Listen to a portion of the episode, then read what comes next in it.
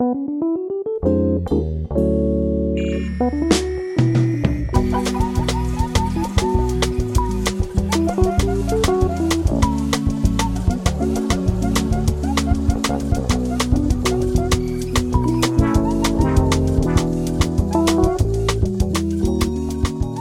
everyone, and welcome to another episode of. I hesitate to call it Dancers because the host of Dancers, Danny O'Dwyer, uh, had wisdom teeth surgery a couple days ago. He expected he would be uh, feeling good by today, but he is in bed, has barely gotten out. So it's just going to be me and uh, Nikki Glazer here. Nikki, how are you doing? I wanted it this way. Yeah. Yes. You weren't a fan of Danny last time. Not a fan. No, no. Not no. I I love Danny. I'm sad to hear he is bedridden, but what a pussy. Oh, Danny's a giant pussy. Yeah. Giant. Every- what what he- happened? I was like, I was. Had, did have you had your wisdom teeth out yet? I did in college. I did. Yeah, me too. And I was just ready to go right out of the gate. I okay, so mine sucked because I was afraid of uh, pain medication. I, did, I didn't want to feel high, so they gave me all this stuff, all the Percocets and oxycodones or whatever, and I wouldn't take any of it. Where are they now? Oh, probably. Can I buy them off you? They're probably in Lawrence, Kansas. Still. Okay, So if you ever go back there, when was the last time you've been to Lawrence? Oh, it's been so long. I don't even know. I mean, since I graduated. Yeah. Wow, you haven't been back once. Yeah, and actually, I didn't go to graduation. So oh, since Oh, okay. I, since I, since I turned in my last homework assignment, I don't know. Since I moved, yeah. Okay. I, I went back uh, like a year ago. It's mostly the same, you know, the Mass Street thing. Like most of those bars that we went Yeah. to, mainly they're still around. Yeah. all those shitty, you know, Brothers and Quintons and all that I stuff have that's still around. no interest. I don't know. I just don't care. I mean, I would go back if uh, they would have me perform at the school and pay me thousands of dollars. Of course, but like, yeah. I, uh, I mean, I, there's some nostalgia there, but I wasn't like. Uh, other than I worked at Aladdin Cafe and I would go visit there again, but every time I go to um, Kansas City, I just like I, there's nothing that was like, oh, I want to go drive 45 minutes to go see Kate uh, uh, Lawrence. You know, Yeah, and I think most of the people that have those really strong feelings about Lawrence Yeah. are the people that got way into like the college basketball stuff and all that. And I don't remember you ever talking about that. I never gave a shit about that stuff. Nope. It drove me nuts how like I, when I lived in the dorms. The team would lose, and like guys would be throwing chairs through windows, and girls would be crying. And I just, are you guys fucking kidding Yeah, me? It's it's insane. lame. There, like I'm sure most colleges are obsessed with their sports, but KU and basketball is fucking nuts. Yeah, it's really it was. Uh, that's the reason I came to KU is because I my freshman year I went to University of Colorado Boulder, and then I visited my friends who all went to KU. My high school friends all went to KU, and for my spring break at Boulder, I went to KU to visit, and. The, the K, uh, KU was in the final four and we won some game that was like very important and it was fucking nuts On Mass Street? Yes. Yeah, I still was- have tons of pictures from It that. was amazing. It was the best time of my life. It was just like so fun.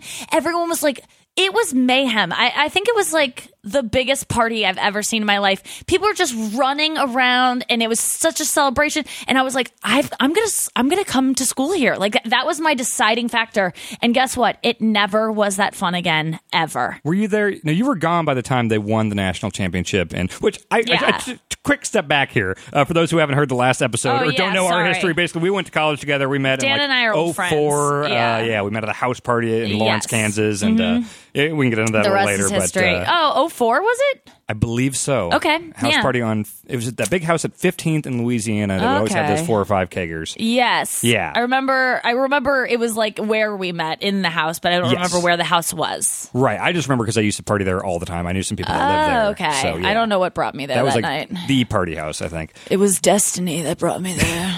But that Final Four thing you're talking about, Yeah.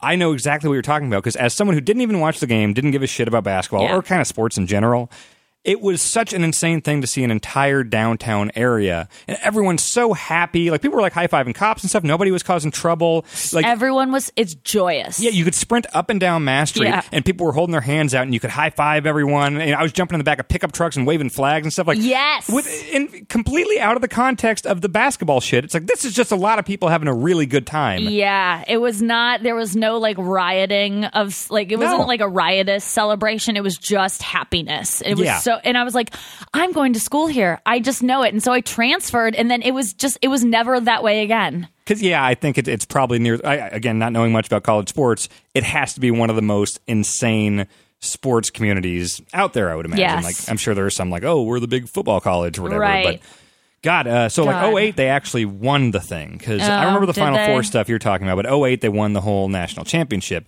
and Good I had graduated them. at this point and lived in Kansas City. But I remembered how awesome it was, so I did do the 40 minute drive or whatever. To You went over there? yeah, and I got really drunk during the game Mm-hmm. at uh, Fatso's. You Remember, no, the Granada. The Granada had a viewing party. Mm. Oh. and that was like the only time I ever went to the Granada.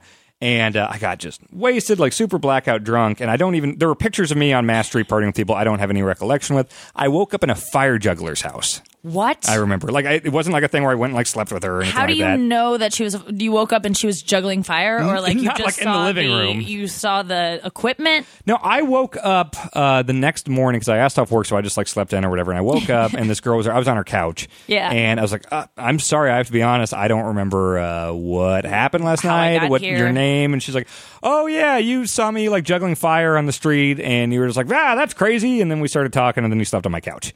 Oh my so god! that happened, I guess.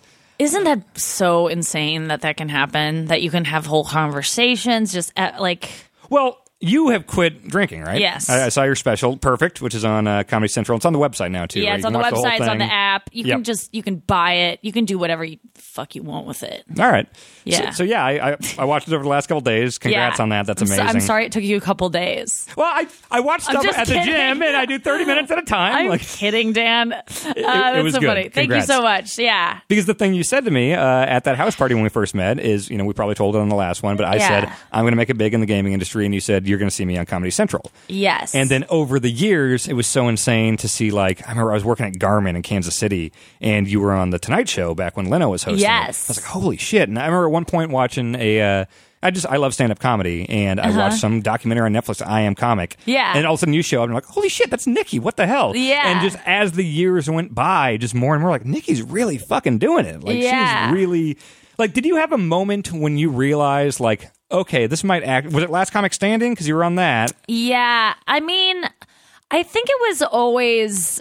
Uh, there was always a, a part of me that was like, you know, this is going to take a long time. There's no, there's never going to be like a break. Like this, take you have to work at this for a long time to get to where you're going to be known for it. So Right.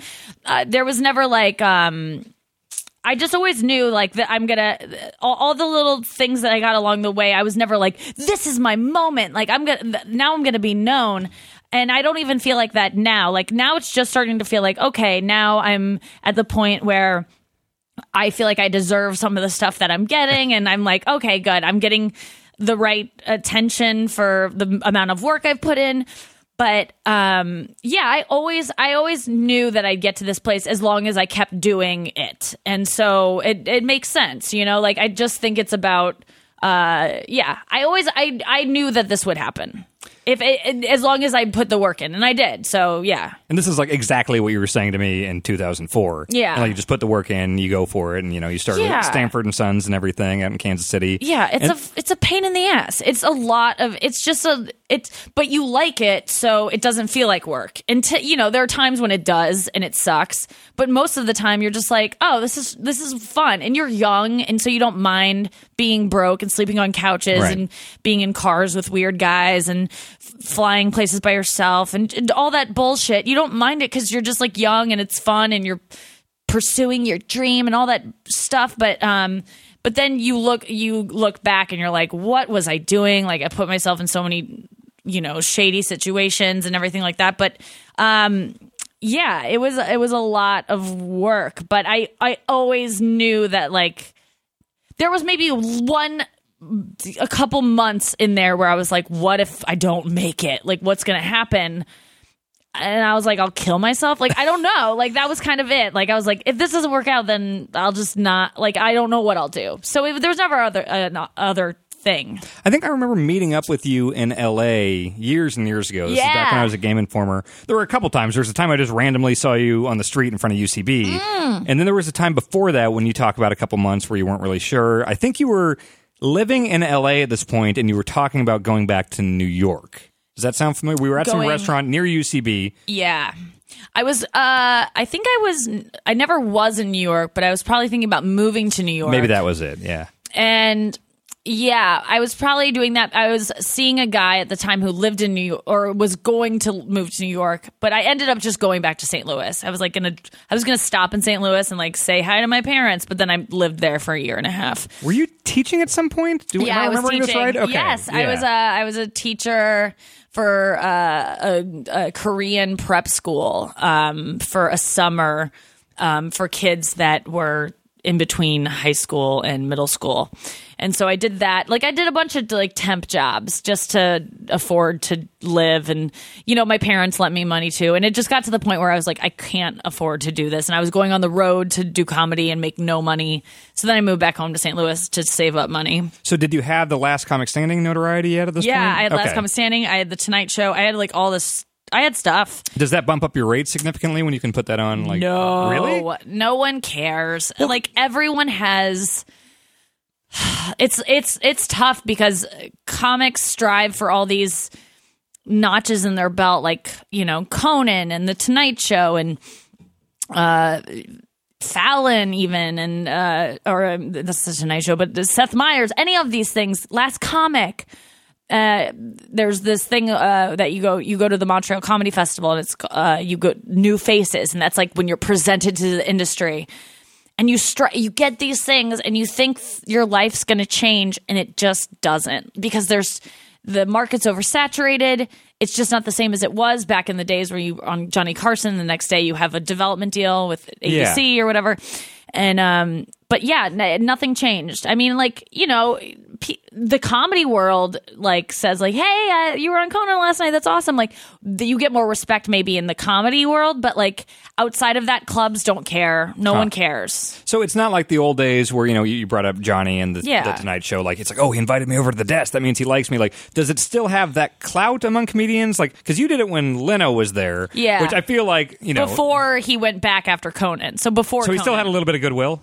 Yeah, he Okay. did. Yeah, this All was before Conan came to the Tonight Show. So, yeah, I mean, it was it was a big deal to comedians, and of course, like it it definitely sounded good on the road when people were like from the Tonight Show, but I it didn't change anything. Like I remember the next day being like still broke no calls were coming in i think uh, Ty- the tyra banks show contacted my manager and was like well, maybe she can be a correspondent or something and then they never called back again Do they do like- field pieces for Tyra Banks? Or Hmm. that- uh, maybe they were interested in doing something. I don't know, but that that was all I got. And then I went to a. I remember I went to Subway the next day. The only time I ever got recognized until like recently was that I went to the I went to Subway the day after I did the Tonight Show, and I was ordering, and the girl looked up and she goes, "Are you on the Tonight Show last night?" I was like, "Yeah," and she was like, "I recognize your voice. It's like raspy," and I was like, "Thank you." So you said that was the first time you got that was recognized? that was the first time and the last until like very recently. Yeah, I just started getting like stuff. even with the like Nikki and Sarah stuff. I mean, you had a. I mean, Nikki and Sarah. The only time I got recognized was when we both were went to a Taylor Swift concert, which was our demo, and we were together and we were dressed like like Nikki and Sarah. I mean, like otherwise we were not. I never was recognized ever. So, were you specifically targeting like a younger female? Like, again, for those that don't know, Nikki and Sarah Live was on MTV. You did two seasons. Is that uh, right? yes. You were in the old TRL studio, right? Yes. So, remember, you were in the process of going there that night. I just ran into you on the street and we got dinner, and you're like, "Yeah, moving into like the TRL studio. Like, this is Yes. nuts." And so, how was that? Like, was that a very specific? Like, did you have to tailor your comedy towards a specific demographic? for Yeah? I mean uh, that was MTV, so it was like very young uh, kids, and so we had to dress like we were like teenagers and uh, cater it to like One Direction fans and Justin Bieber fans and stuff like that. Which I knew all that gossip and stuff. Anyway, so it was it was fine and it was fun. It was it it was easy to write that kind of comedy, and we we stuck to like what we liked too, but we had to kind of dumb it down a little bit, but not too much, like that show i look back and like there were really funny things that we did on that show that i'm like i stand by and i'm like that was fucking funny like looking back. And so i uh I loved that was so much fun that show to work on, but no one watched it. You know, like it's just too hard to get eyes on things when you know you're on at eleven o'clock on a Tuesday, and you know teenagers are not watching t- MTV at eleven o'clock on a Tuesday on Right. a on a school night. Maybe ten years ago, that was more a thing. Yeah, maybe. And it's like it just it wasn't getting the ratings that we needed to survive and uh, that's just the it was just there's too much TV, and so to stand out, you need really a lot of marketing and a lot of uh, viral stuff, and we just didn't have it. And it's like you know, so it just didn't last. You can you can see that shift with like it seems Fallon specifically Yes. is trying to tailor stuff towards like okay here's a quick like you know it's you know meme focused or whatever here's you know some super hot celebrity doing something that can be shared easily that's 90 seconds long or whatever so this can get big on the internet and then Yes. hopefully that'll lead to eyes on TV or whatever It's all about that. Which I, I remember. Uh, so you know, I've been obsessed with Norm Macdonald for Yeah. forever, uh, and I've had the good fortune of every time I see him live, I've had a chance to just talk to him afterwards. I don't know. That's how, awesome. but but uh, last time I talked to him, we were just kind of talking about you know, uh, like I kind of talked about what I do with the podcast and stuff. Yeah. and I brought up his YouTube thing. Like, did you see the YouTube pre-show for like the YouTube Awards? And they had it was a. Oh my God, you would love this. It's Jenny Slate had to host it, and she's trying so hard to keep this train on the tracks. And Norm is just there smoking a cigarette and sweatpants on this red carpet thing, and just railing against the entire internet. Like this is hosted by YouTube, and he's just talking like, you can't get famous on a computer. Like no, you got to be on the TV. You can't like no one. You can't be internet famous. That's not a thing. Like no one's going to recognize you if you're on the internet. And so, if Oh you haven't seen this, God. it's it's amazing. Just Google and Jenny like. Slate's hosting it. yeah, she's trying so hard, and you can tell she oh, thinks I it's love hilarious. Jenny Slate. Of course she does. But yeah. she's it's her job to like be the main host and Yeah. keep this on track. And oh, you feel bad for her, but she's also trying not to crack up the whole time. You- yes. Oh my god, I'm so watching this when I get home. Oh, it's amazing. Yeah. So I, I talked to Norm about that, and he's just he said the same thing. Basically, he's like, "Yeah, you can't get famous on the computer," which you know, I guess kind of what I, I'm strictly internet. You know, like we have Yeah. subscribers, and we're just we do YouTube and podcasts Yes. and all that stuff. You are on Comedy Central. You've got you know billboards on Sunset Boulevard and stuff like that. Mm-hmm. Um, so is there that thing in the comedy world too, to where there are the big mainstream ones that are on TV that are on Comedy Central, but are there some that just kind of get stuck on like, oh, he's big on the internet, like, uh, oh, he does great on YouTube, but he doesn't really sell a lot of tickets, or he doesn't get you know deals on TV, or Yeah, I mean, I think that it is weird because what you're really trying to do is just move stuff online. Like everything is geared towards did it go viral? Are you're trying to get stuff online that gets a lot of views? Everything is trying to get views. And so the, the the the show, the linear show that exists on TV, it like ratings don't even fucking matter anymore Yeah. because no one watches TV. It really, I mean, it's it's a bonus, but th- the network doesn't even look at ratings. I mean, uh, there's this New York Times article about Comedy Central and like what they're really looking at, and it's all views. Like Key and Peele has millions and millions of views, and it's their show. I don't know does that great in ratings, but their view count is just Yeah. crazy. Schumer, same deal, like so many views, and so those sh- that's just a huge boost for Comedy Central, their brand. But the show itself might not do that well uh, on the network. But the the just the the clips and everything is just good for their brand and the views. So like for our show, it's it's all about our field pieces, like making those things that can live on their own so strong because you don't really see things in studio go viral. Like Right. you don't see interviews and stuff. Like no interview from Fallon has ever gone crazy on the internet except the Right. one where he and Nicole Kidman that's the only thing where you're like, oh my god, I've seen that go crazy on on viral, you know? Right. So it, you focus so much on making those little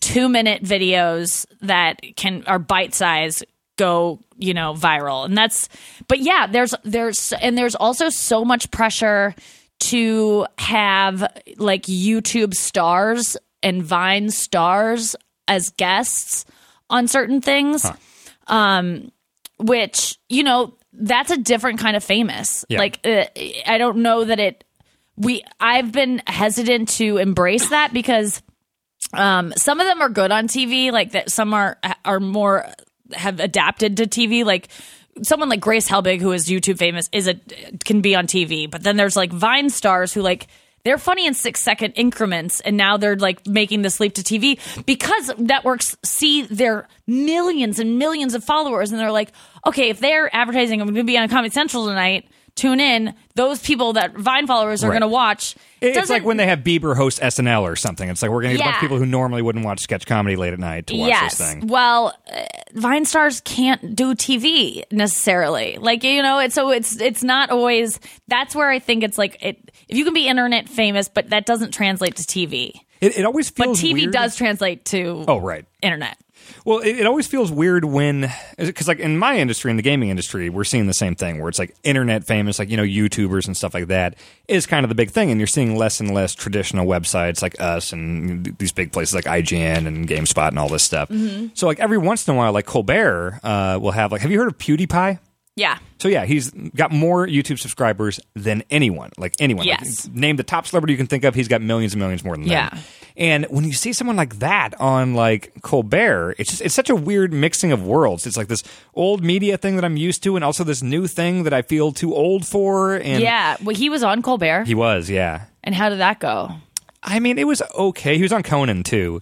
And it's just it's just kind of weird. Like I don't know, like his demographic is very much younger. It's a lot of like Yeah. making silly faces and screaming at horror games and stuff like that. And like I don't watch that stuff. But Yeah. But I mean, he's made millions and millions. Like Colbert's talking about, like, oh, you made seven million dollars last year playing video games on the internet, and people see that now and they're like, I'm going to do that too. So on YouTube, there's just everyone like all you need is some Logitech webcam and a video game console or a PC, and you can put all that stuff on the internet. Mm-hmm. Um, so it, it's just a really weird time for our industry, and I'm sure for the TV industry. like, Yes. it's exciting. It's fun to see where this all goes.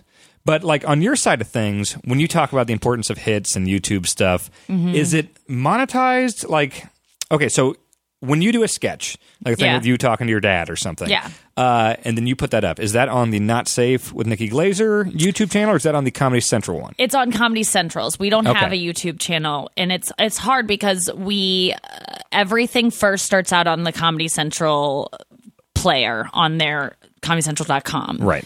And uh, which is hard because that has different that has a lot more ads, and it's not YouTube is just easier, you Right. know, but.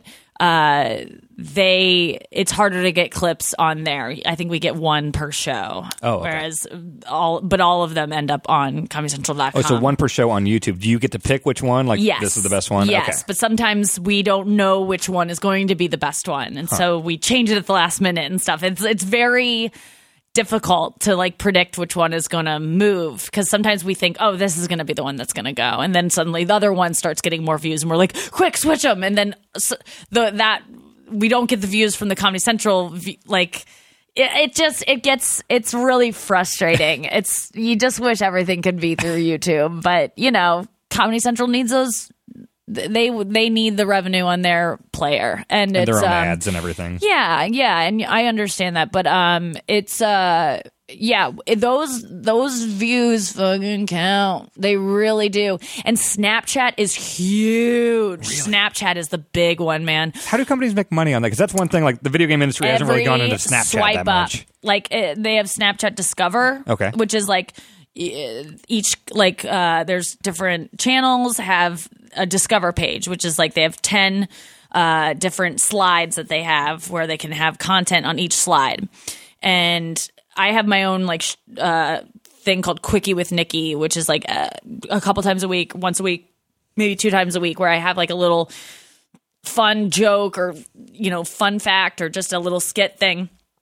where I'm like, "Hey guys, it's Nikki Glazer and blah blah blah blah." blah. Swipe up if you want to see something like this, and then you swipe up and then you watch something. And every time they swipe up, they get money from Snapchat.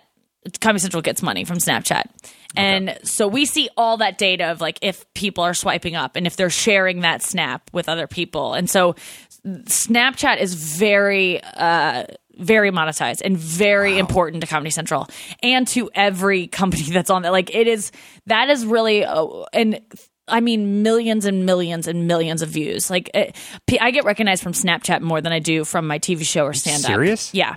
I mean because kids and they don't even know that I'm a comedian. I was in San Antonio last week and this girl came up to me and she was like, "Are you Nikki Glazer?" And I was like, "Yeah." And she was like, I, I see you on Snapchat. And she was like, Do you live here? She just thought I was like a Snapchat celebrity. She doesn't know that I did stand up. She didn't know any, like, she just thought I was on Snapchat. So it's like uh, the uh, Snapchat's huge. See, that's the one I don't know about because I don't think the stuff that we do in, in gaming it's it's more long form stuff. Yeah. So here's an hour or two of us playing a game or a three hour podcast about games. So I don't really know how we turned that into a thing. You can't.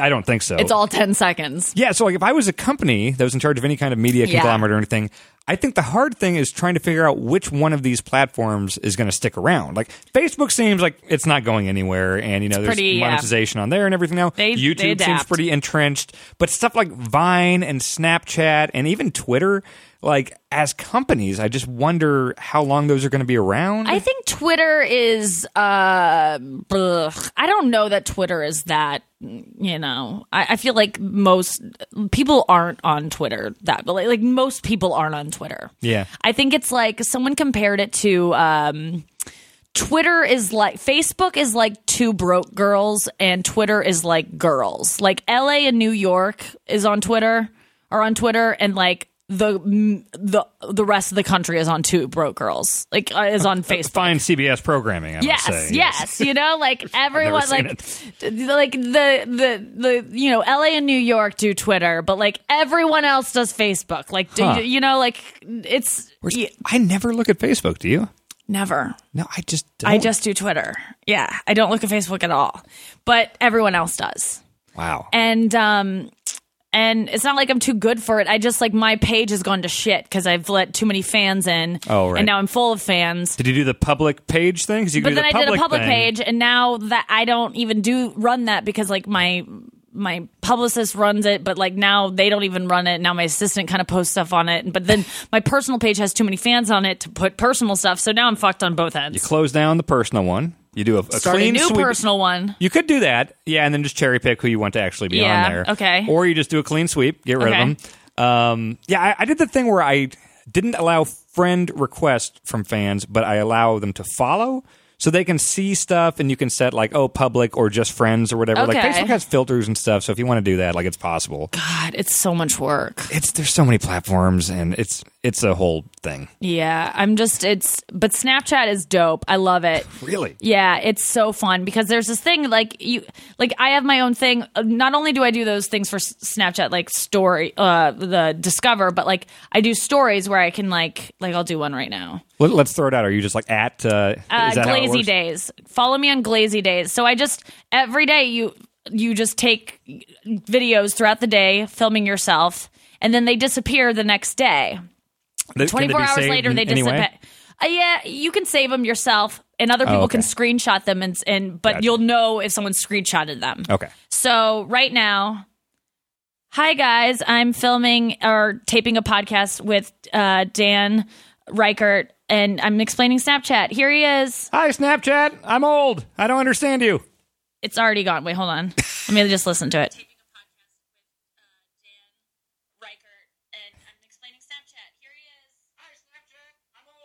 I'm that's perfect. Sure, I'll take it. Yeah, so then I'm going to post that. And then 24 hours from now, it's going to disappear. But for now, that's part of my story today. So people, all the people that are following me can see that that's what I'm doing right now. okay. Okay. And all day, I just write write things, and I, sometimes I get like I just like talk into it and tell them what I'm doing or what I'm thinking, and it's like, and they can't comment on it. That's the best part. There's no comments, oh. there's no likes, no one can say shit, and that's the best part because I'm so tired of people commenting on everything I do. Well, is the comedy world as you know something that's going on in the gaming industry? Is that there's just there are certain toxic pockets of the community where it's just they are. Camera just fell down in the studio here. uh, where they're just you know vile and, and, and very mean towards you know certain people in the industry. In the comedy world and in, in Hollywood and TV, like is it as toxic or is it just the typical like idiot internet comment? I mean, it's Like- tip. I think it's probably typical. I mean, uh, just being a woman on the internet is Right. just awful. Yeah, is that across the board? Like that's not just I the gaming it- industry. That's I think it's it's it's awful across the board. I mean, like, uh, yeah. I mean, you just. I don't. I mean, I don't know what it's like to uh, in other places, but it's it's not pleasant. It's just mean, and um, a lot of people are are super nice, but you know they're just you just block them, and but it's it's so hard not to engage sometimes and just be like fuck you and like. Uh, and just be like, I'm sorry for what your mom did to you, or like just say like, who hurt you, whatever. You just like write stuff back to them, but um yeah people are just just trolls. And it's like what why? What are you getting out of this? And like and uh, you know and a lot of just disgusting things. A lot of people just saying like i could jerk off and laugh at the same time at your special and they think that's a compliment like which uh, it's just like wh- wh- it- it- Uh, just gross stuff like that constantly where they're just like a lot of people think because i have a sex show now that they can just say disgusting Oh, things to me which they're just idiots. I mean, I think they're just being they're trying to be nice. I think that they think that that's joking with me on my level. So they're just ignorant. So they think like, oh, she'd appreciate this kind of humor. Yes, because Gotcha. she talks that way. I'm going to talk that way to her, but it's just like you're a fucking man who do, like you're not allowed to talk to women like that because you're a guy you're capable of rape. like that's like then you just can't do that. Like th- people are just stupid, and I think that's more of the problem. But then there are some guys who are just like fucking mean. Oh, yeah. and then they like you know they'll compare you to another female comic because they're always going to compare you to another female comic because god forbid they compare you to a male comic.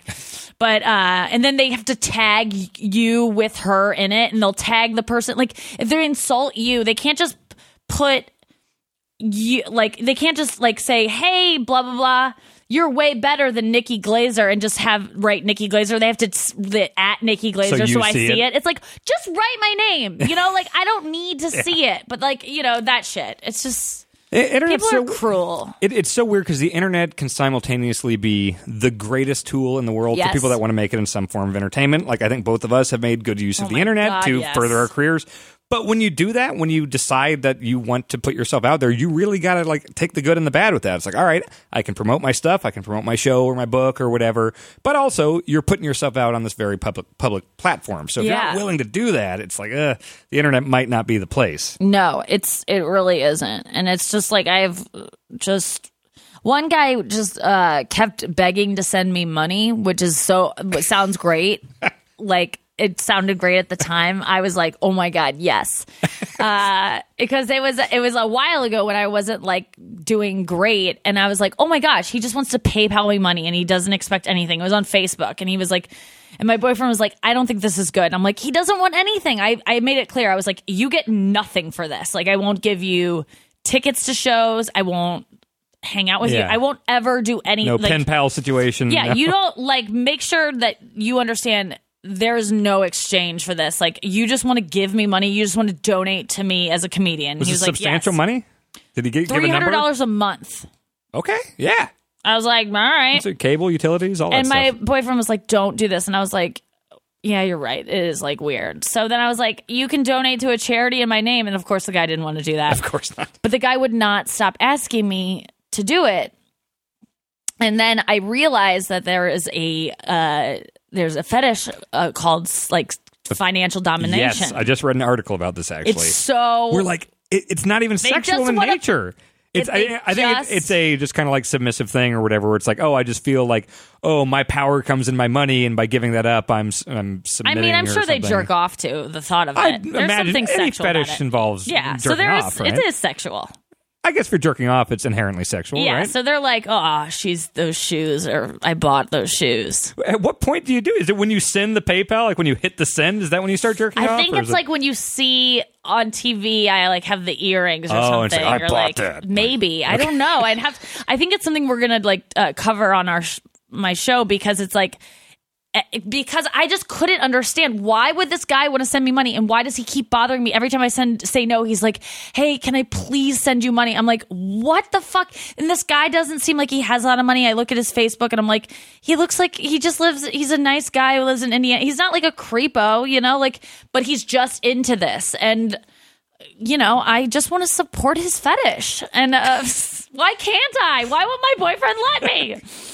Um, You know, with the nature of your show, it seems like you have to go in some rabbit holes. Like I watched when you uh, before your show actually went on the air. Yeah. You did a Periscope where you tweeted out like, "Hey everyone, send Oh me your favorite God. porn." I was Yes. like, oh, "Okay," because you said you were going to Periscope your reaction to Yes. it. I was like, "All right, I got to see what the hell people." Send. And it was just Yes. your face. You weren't showing the porn.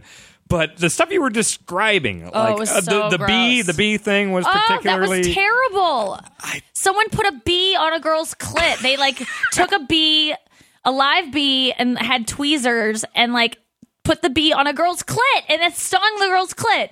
That bee died that day. Oh, I guess yeah, yeah. That's how that works, isn't it? That's what's happening to our bee population. oh wow. Was the girl enjoying it, or was this supposed to be? I think uh, she like wanted the pain. I don't think it was like against her will. That would be some fucked up shit. That's- like I think yeah. she was like in on it. Another one, oh my god, I did it another time, and this girl had her asshole like there were people all around her supporting her. Her asshole was like open, like like uh, you know, you've seen it, gaping, right?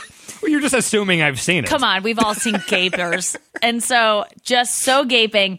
They and there was a guy and there was a girl like supporting her just like honey, you're good.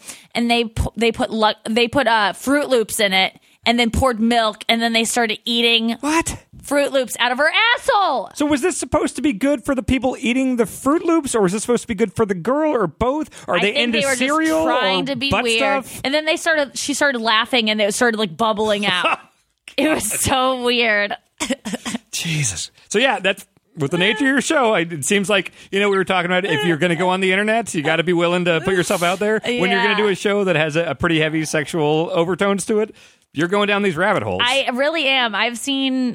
I mean, that was so funny. And then another one was uh, a guy had a mouse trap, and I mean, this isn't even porn at this point. Like, I was like, send me your weirdest porn. It's not a porn if a guy puts his dick in a mouse trap, and the mouse trap has a pin on it. What? A little push pin on it. That's not porn. That's just torture. To His some dick starts people, bleeding everywhere. I'm like, Oh, yeah, that was awful. It was awful. I'm sorry I even put that. I, I I know everyone's cringing right now. I'm sorry. But I mean, I think I it to has to be sexual. Like, which I'm fine with people having whatever weird fetish they want, as long as they're not hurting anyone. Everything's consen- consensual. Yeah. Fucking do whatever you want. But Yeah. I have the right to look at it and be like, well, why are you into that? Like, why is this sexual in nature in any way? Yes. Uh, when was what was the first porn you saw? Oh boy. Um, Do you remember what was the first like thing that would made you go like, oh my god? I remember. Uh, so sorry, mom, for telling the story. Does your Um, mom listen to the podcast? yeah, she, she'll definitely that's listen to this. Oh yeah, she listens to this stuff. Yeah, Hi. she's a fan. My sisters are a big fan of you as well. Like, yeah, yeah, yeah. They they still love the fact that you told them that they were like the Kardashians. Oh my god! They yes, like that a lot. I remember that. They're so like them. Are you at Coachella this weekend? my sisters. Uh, the first porn I saw, man, the, I would say, uh, does print count? yeah. Okay. Um, then my mom had a subscription to Adam and Eve, which I don't know if that's still a thing, but it was like a catalog. Oh, yeah. They would send out monthly and it would Do have you sex not toys listen to and stuff in it. podcasts? Because Not really. adamandeve.com is like the advertiser on every podcast. Oh, really? Yeah. Okay, no, I don't really listen to Yeah, podcasts yeah. at all. Actually, I Yeah, listen to wrestling podcasts. Okay. so- Well, adamandeve.com is like the the commercial for every podcast. Okay. Yes. Well, I remember I found that when okay, so I was about twelve. I just started whacking off, and uh, you know, just desperately trying to just see images of boobs any way I could. Yes. And I remember my parents were out of town at one point, or my mom and my stepdad were, and I was checking the mail for them. And they got this catalog, and I was like, oh my God, Mm. they're gone for days. I can just take my time and look at this and do what, you know, what have you with it. and uh, I awesome. remember flipping through and like the number, like, you didn't, you, I didn't talk to like guy friends about jerking off. 'cause I was Yeah. like 12. Yeah. And I, so I didn't know what the terms were. I was afraid to Google anything because I thought my parents understood computers and could see what I was looking at. So I just didn't know anything. And one of the lines was like, "Uh, orgy line, call 1 whatever 69 orgy. I was like, orgy. That must be the thing that's happening when it feels really good when I'm whacking off at the end. Yeah, And so that I was thought close. orgasms. It, well, it was several letters. Yeah. yeah, that's really close. Yep. Uh, but but the first porn that I could actually access regularly was my friend Ryan had a hustler, and I would go over to his place, and I was so afraid of getting caught with porn, but I wanted to see it so bad, so I was trying to find a good way to do this because I couldn't have it in the house. Um, so I had a Game Boy camera, which was a piece of shit technology. I remember that- the yeah, Game Boy it was, It had that little like eyeball thing on top Yes. and super pixelated, like I mean, beige and black black, and white, images. awful. It looks terrible. Yeah. But I was like, okay, that is one safe thing. Like Ryan would let me tear out a page if I wanted to and keep it in my closet or fold it up and hide it somewhere.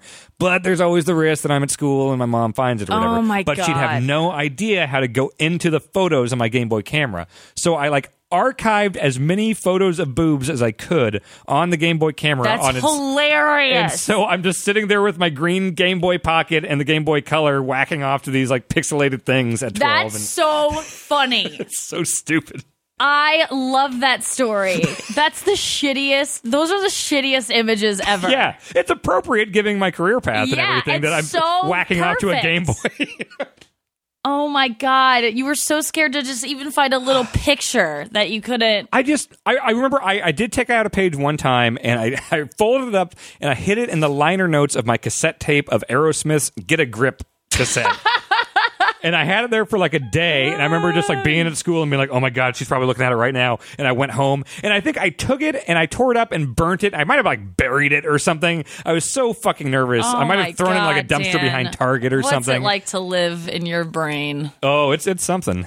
It's, God, that Which- must have been hell. Well, and now you know. I think you've met my mom. She she went to one of the old Stanford shows, but you've met my dad. Definitely, you're more familiar with my dad, and you know how open I am with both my parents about sexual stuff. And Isn't like, it so funny to look back and be like, what was I worried about? yeah, yeah. I just I did not want to acknowledge. Yeah. Anything. Oh my god, it's it's hell to think about. It's so funny how scared you are about because I remember watching porn and stuff, and like if my parents found out, I was like, I'm gonna die. I'll kill myself. I remember thinking that. Like I remember watching porn. And uh, I told my friends that I watched porn all weekend because my parents had my dad worked for uh, Charter Communications, the cable company, and so we had free pay per view. Oh. And my parents like they just they didn't have a password, but it was password protected, but they just didn't have one. So I like just typed in whatever and it just showed up. I was like, oh, I figured out the password, but there was no password. I just put in whatever. And I watched porn like all weekend. And then they were gone this one weekend. And, it, you know, it wasn't like doing anything to it because I didn't even know how to masturbate. Yeah. But I was just like watching it. And obviously I felt things. And, um, I told my friend that I watched it, and then she told the most popular girl in school, and I was horrified because it's so embarrassing. What age is this? 12, 13? Eighth grade. Okay. Eighth grade, but I was so embarrassed because I just thought I was like disgusting, you know? Like I told her that in confidence, and I was like, uh, you know, I felt like a pervert. Like no, no other girls do this. Like I'm a weirdo, and I remember being like, I'm gonna kill myself. Like I remember being like, I'm gonna. I'm gonna do it. I'm gonna jump off this balcony. I remember I was on a Girl Scout trip and I was like, I'm gonna do it.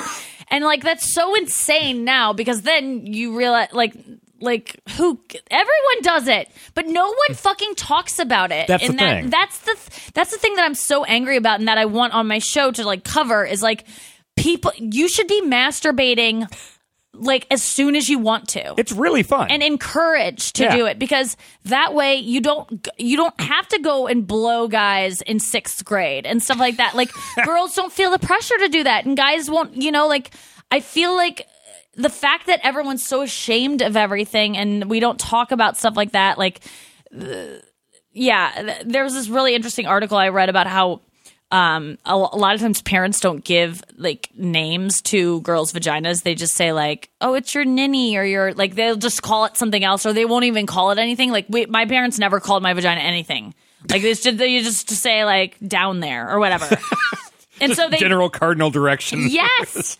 And they say they and the whole thing is like if you don't call it anything, they feel like you won't like discover it or you won't even realize like what to do with it. So like like if you don't if you don't call it anything, you won't learn how to pleasure yourself and so like you won't and it's like it, it's so fucked up because that's true. Like I didn't know what the fuck to do, and I was so scared of everything, and that's why I was so, I was so scared of sex, and that's why I'm so. I think that's why I'm so fascinated by it now is because I was so nervous about it. You were a virgin until forever too. Yeah.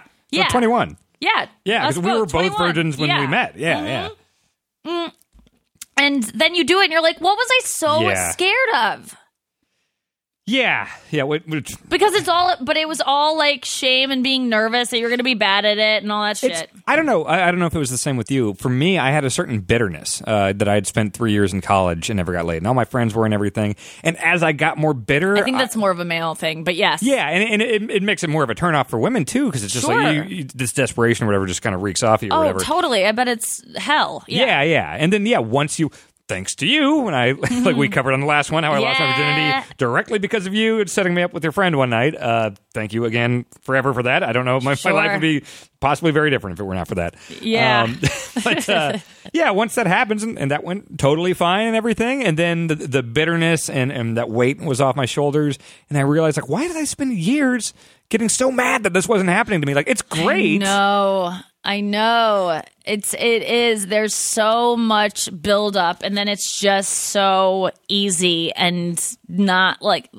That's the thing. I'm like, whenever people are like, uh, give advice to girls, I'm like, just get it over with. Just do it. Like, don't like give it away or anything. Don't, but don't hold out for someone special. Like all that bullshit. Cause it's like, you're just going to get to the point where it's so, you've waited so long that you're gon- going to be like, okay, it has to be someone special or, Yeah. I'm gonna be so bad at it now. I, I'm like a vir- I'm ashamed that I'm a virgin. Like, so just do it. Just like don't say like who cares. Just get it done. Yeah. With someone that makes sense. I mean, it doesn't With have to be love of your life, but yeah, also not some guy in an alley, you know? yeah, exactly. Some skis at a bar while you're and drunk the same with dudes. Like if you're a virgin out there, and like I always say to guys, like if you're an older virgin, like say you're in your 30s or late Mm-hmm. 20s, and like you're just like fuck, just pay for it. And I know a lot of guys are like, I don't want to pay the first time. I'll, I just want to lose Oh, my yeah. virginity the first time in natural way. Then I'll start paying for it. But just, just pay for it because I think that once you pay for it and you have it, then you'll have the confidence to go out and get it without paying for it. Once that monkey's off your back and Just pay for it. I would say just don't put too much weight on it. Like we, we've taken questions on the show before, uh, you know, from virgins that put a lot of weight on it. Yeah. And as someone who was there and did it, and even after I lost my virginity, I felt like I had to make up for lost time, and it's like ah, I just got to have as much sex as possible, like all through college. It's not really that rewarding. It's not like when you're doing the like I did the one night stand thing for a long Yeah. time. I did the bars and you know just all that shit all through Lawrence Yeah. and stuff. And it's like now that you know I'm in a committed relationship with someone, uh, you know that I, I love madly, and like we you get to know each other and everything. And bed is better. It's like man, you look back at like the one night stand stuff. I don't know if you ever went Mad through that, but pussy is not that great. no, no, it's something that fucking like 17 year olds brag about, but it's, dumb back then even. Like, yeah, having yeah, like being in bed with someone and like like having fun and talks and like stuff like that is like pretty dope. yeah, yeah. But So- like yeah, I just think just uh and if you're worried about like paying for sex and like having your partner that you end up with judge you, just like never tell her. oh, Seriously, she doesn't need to know. yeah. I know Yeah. some people have like you know like guilt issues with that. Like I feel like you know, No, hold your own counsel. Okay. You're your own person. You don't. They don't need to know everything. Come on. All right. Well, with uh, with that advice, uh, we'll, uh, maybe we'll go into. Uh, we have a few questions here. Sweet, Um. So it's mostly kind of comedy focused and stuff. Yeah. Uh, but yeah, a handful here. Um, okay. I am currently performing open mics and long form improv shows here in San Diego. My dream is to make a living doing this. My plan right now is to move to Chicago to build my chops because that seems to be the biggest comedy city outside of LA and New York.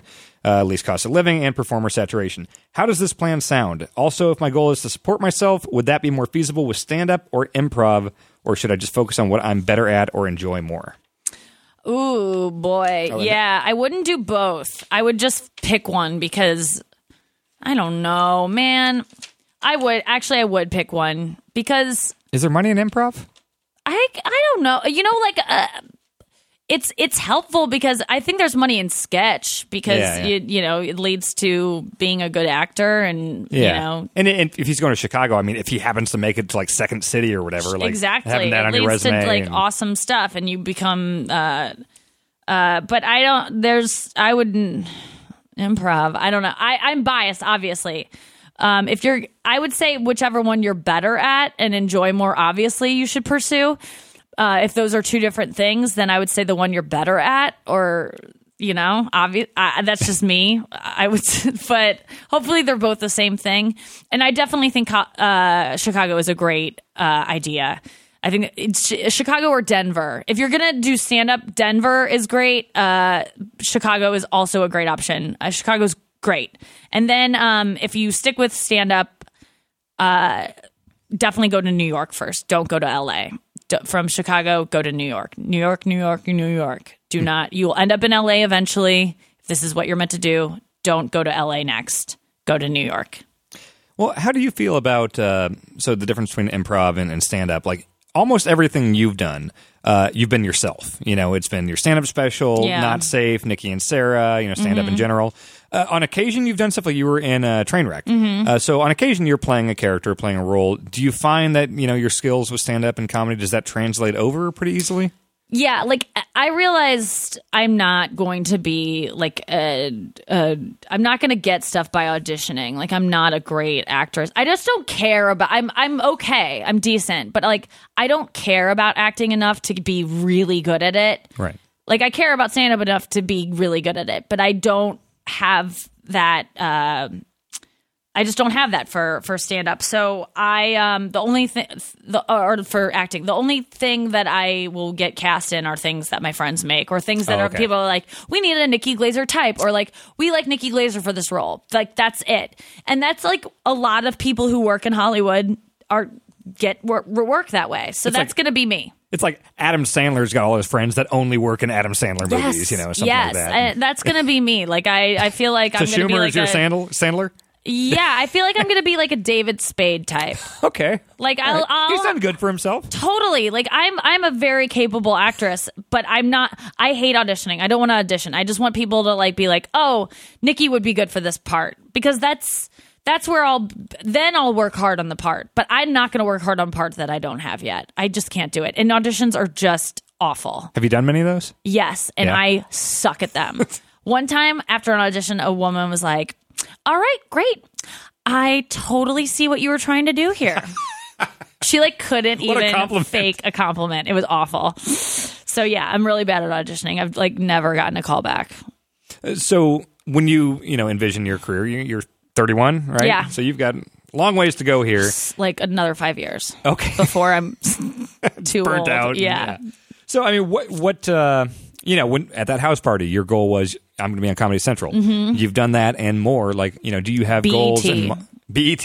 That's all right. Like owning the company or, or having your Uh, own just, show, like just appearing, appearing on your face on BET. anything. Yes. okay, Um, all right.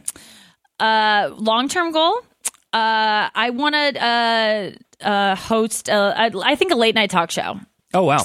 Yeah, like if that kind of things keeps going, that's the goal. I think that would be a nice uh, thing for me. I like hosting a show.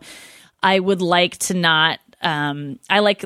I would like like a job uh, security. I don't know if that like.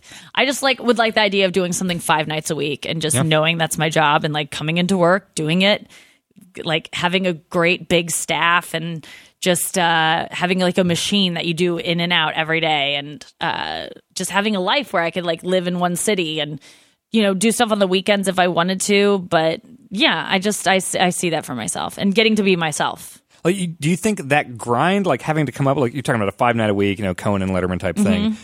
Do you think to be able to do that grind? I, obviously, there's a team of writers and everything, Mm-hmm. but like every day, you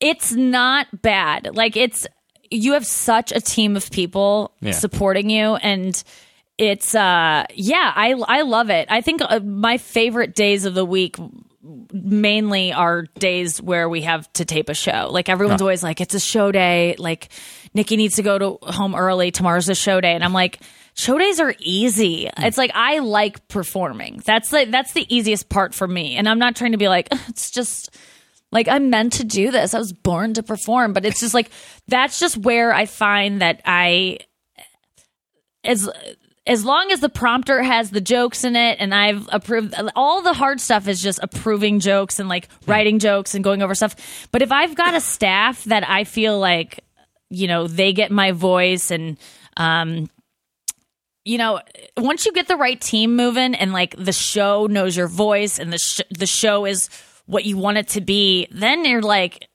it's set and then you can just keep going and like it would be great. I I just uh I just see that for myself. It would be really it would be it would be fun. It, it seems like a lot of the struggle of working on a show like that. Like I read all the books about you know uh, making SNL, like Live from New York and Jay Yeah. Mohr's book and all this stuff. It seems like a lot of that stress comes from pitching stuff and you know your Yeah. ideas not getting you know like dealing with the network and dealing with you know producers not wanting to go with the sketch idea or something like that but yeah that show day thing it's like once that's locked in or you know you've got that Yeah. you've got that sketch approved or whatever I think I would be as a host.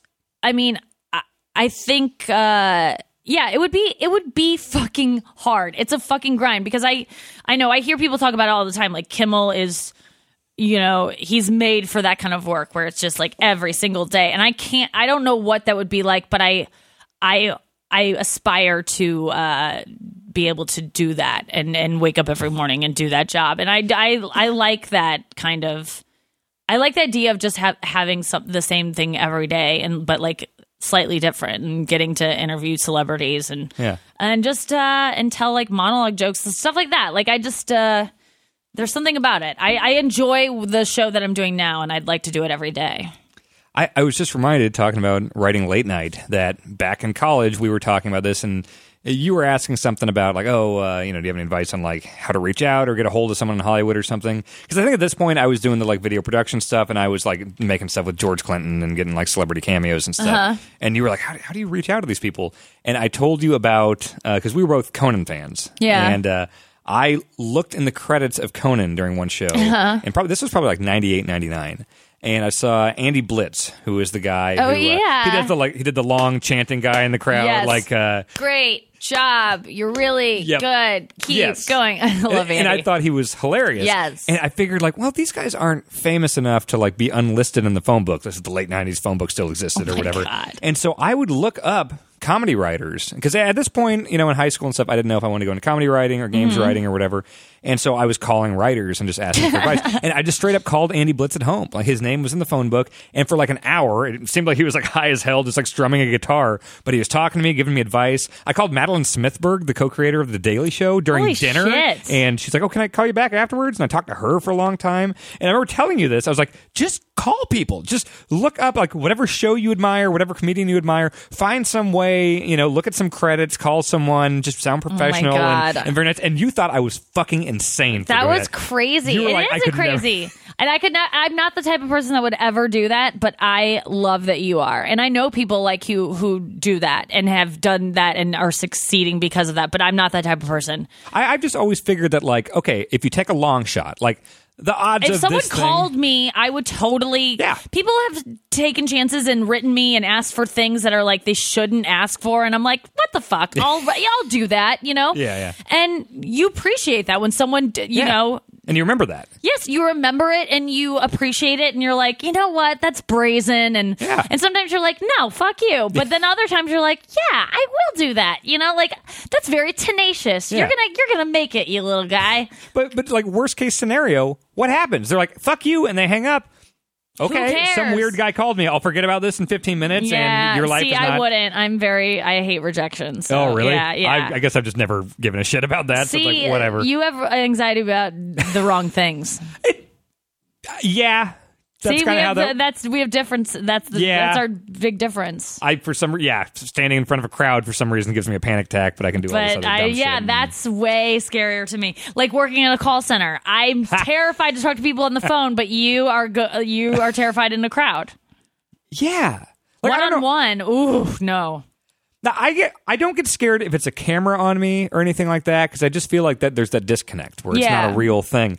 But like you know, we're recording this week before I go to Boston. and I'm gonna to be in front of thousands of people. I'm doing a wrestling thing out there. I'm doing a panel in front of thousands of people. Like, and the idea that scares the shit out of me, and I and I don't know why. Like I, I I'm big on the like, oh, what's the worst case scenario line of thought. And the worst case scenario is not that bad. It's like I'm not hiding my anxiety. I wrote a fucking book about it.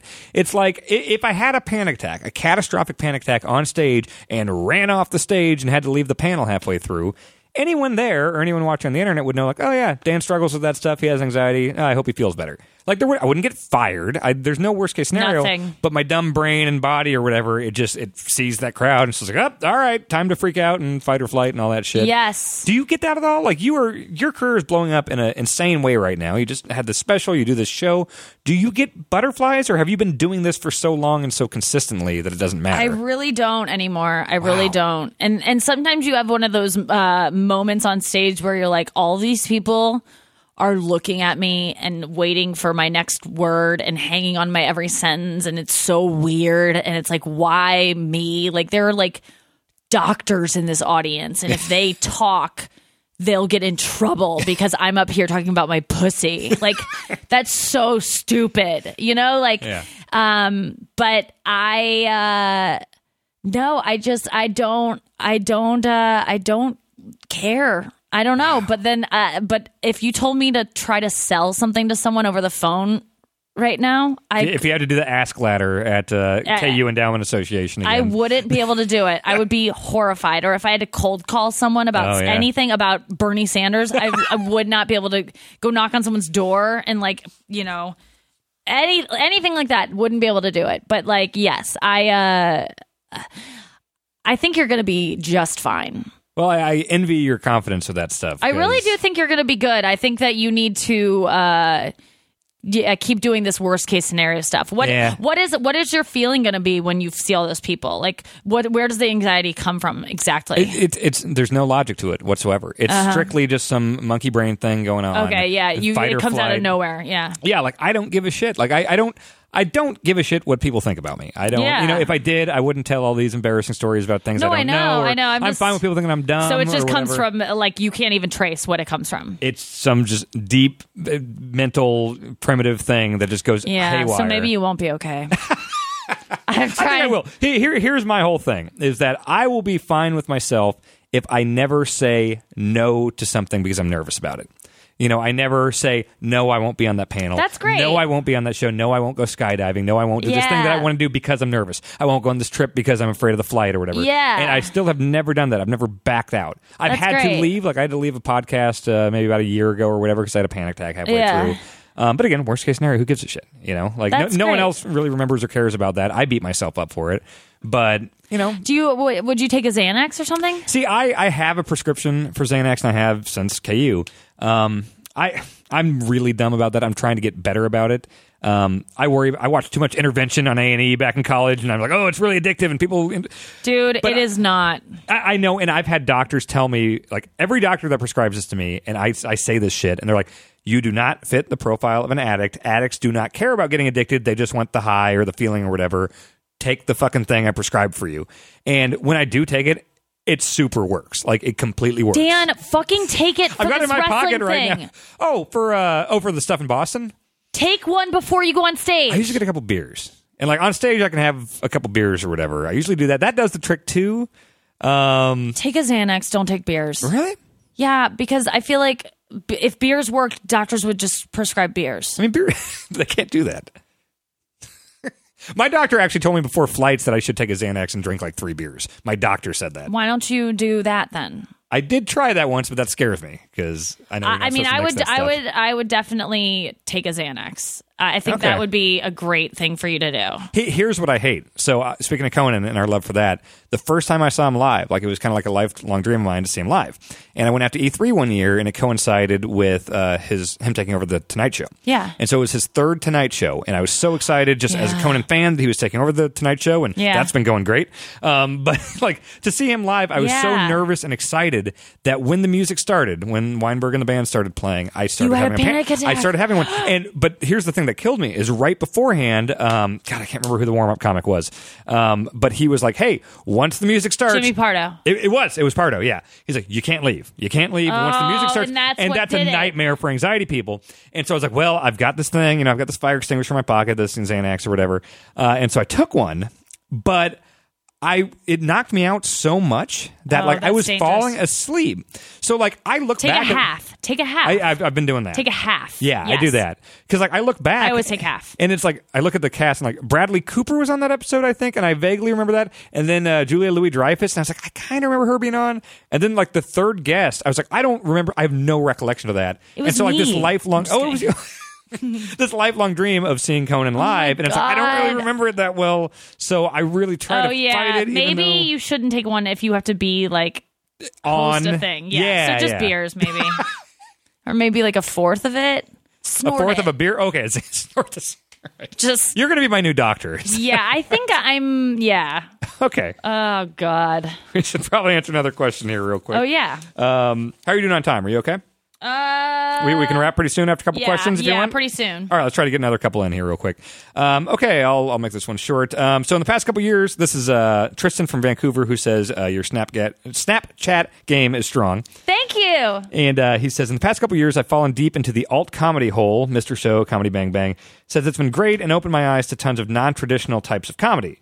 The problem is I found myself unintentionally looking down on the movies and stand up on our non alt comedy fans. Uh, I try to be supportive, but I can't help but feel like an asshole when I have to fake laugh at something my friend shows me. The same token, it's hard to show them the things that I'm into because it's too out there for them. Either way, it ends up annoying the other person to the point where we don't bother sharing the things we're into for fear of having it unintentionally crapped on. Is there any way to reconcile our differences, or am I doomed to watch Kids in the Hall reruns by myself for the rest of my days? Uh, stop being a snob. Yeah. You know, like I don't know. I I don't. I've never watched Kids in the Hall, so I don't know. Um, and I know I'm missing out. And uh, no, I get it. Like I, there are certain things that are like I show my friends, and you know, I have high school friends who like don't get.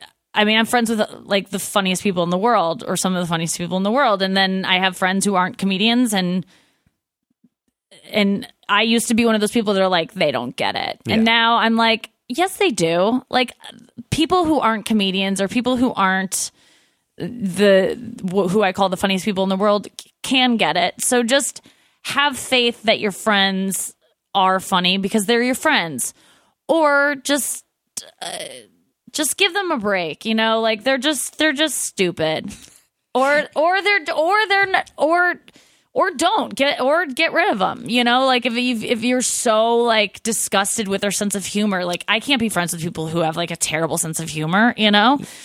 I, I feel like there's a certain amount of that you can grow out of. Like I used to kind of be a snob about like, oh, why isn't my mom liking these Kubrick movies when I was 16? It's like you know what? Let her watch her romantic comedies and stuff. She likes that. You know, someone's not dumb for liking music that you don't like or whatever. Like. I, I'd like to think most people grow out of that, but yeah, like be more accepting of people's things, even if it's below your standards or whatever. I know it's Like, so hard. It's so hard to not be a snob about it. But I, uh, yeah, I would just not show them your things because it's so disappointing when they don't get it and you just resent them. I Yeah. would just keep those things to yourself, and especially don't show. I had a my first date with my boyfriend. He showed me the British Office because he was like, "It's my favorite thing in the world," and I had never seen it. And of course, I know that it's so many people's favorite things in the world. Um, but I was so nervous to uh, to be there with him because I liked him so much that I wasn't even watching it. And I was sitting next to him, and I was like, "Is he going to kiss me and stuff?" So I wasn't even laughing at the parts where I should have because I was I wasn't listening. And so he was so disappointed in me. And like it just created this awful thing where he thought I didn't know Oh. what was funny and I was just so nervous. So like don't ever put that pressure on another girl that you're dating or something or a guy, I don't know what you do. Um so yeah, just don't I would say just just I don't know, either give up on your friends or like stop showing them things cuz it is so depressing. I know what you mean. And I would say don't be on on either side of this equation. Don't be disingenuous. Don't laugh at something that if, if you're on a date, don't feel like, oh, I need to laugh at this, otherwise they're not going to like me. Like that's not helping anyone. Oh yeah. I, I've had that frustration too, where it's like I've been on dates where it's like, okay, well, Louis C.K. that should be his material is stuff that anyone can appreciate. It's not this heady stuff. It's kind of this everyman approach and everything. Like anyone should get it. And I'll just play like a whole brilliant Louis stand up special or something, and they won't laugh at all. And that's, how do you not? Why don't you find this funny? But at a certain point, people have different tastes and different senses of humor. It's yeah. not always that they're dumber necessarily. Sometimes it's just yeah.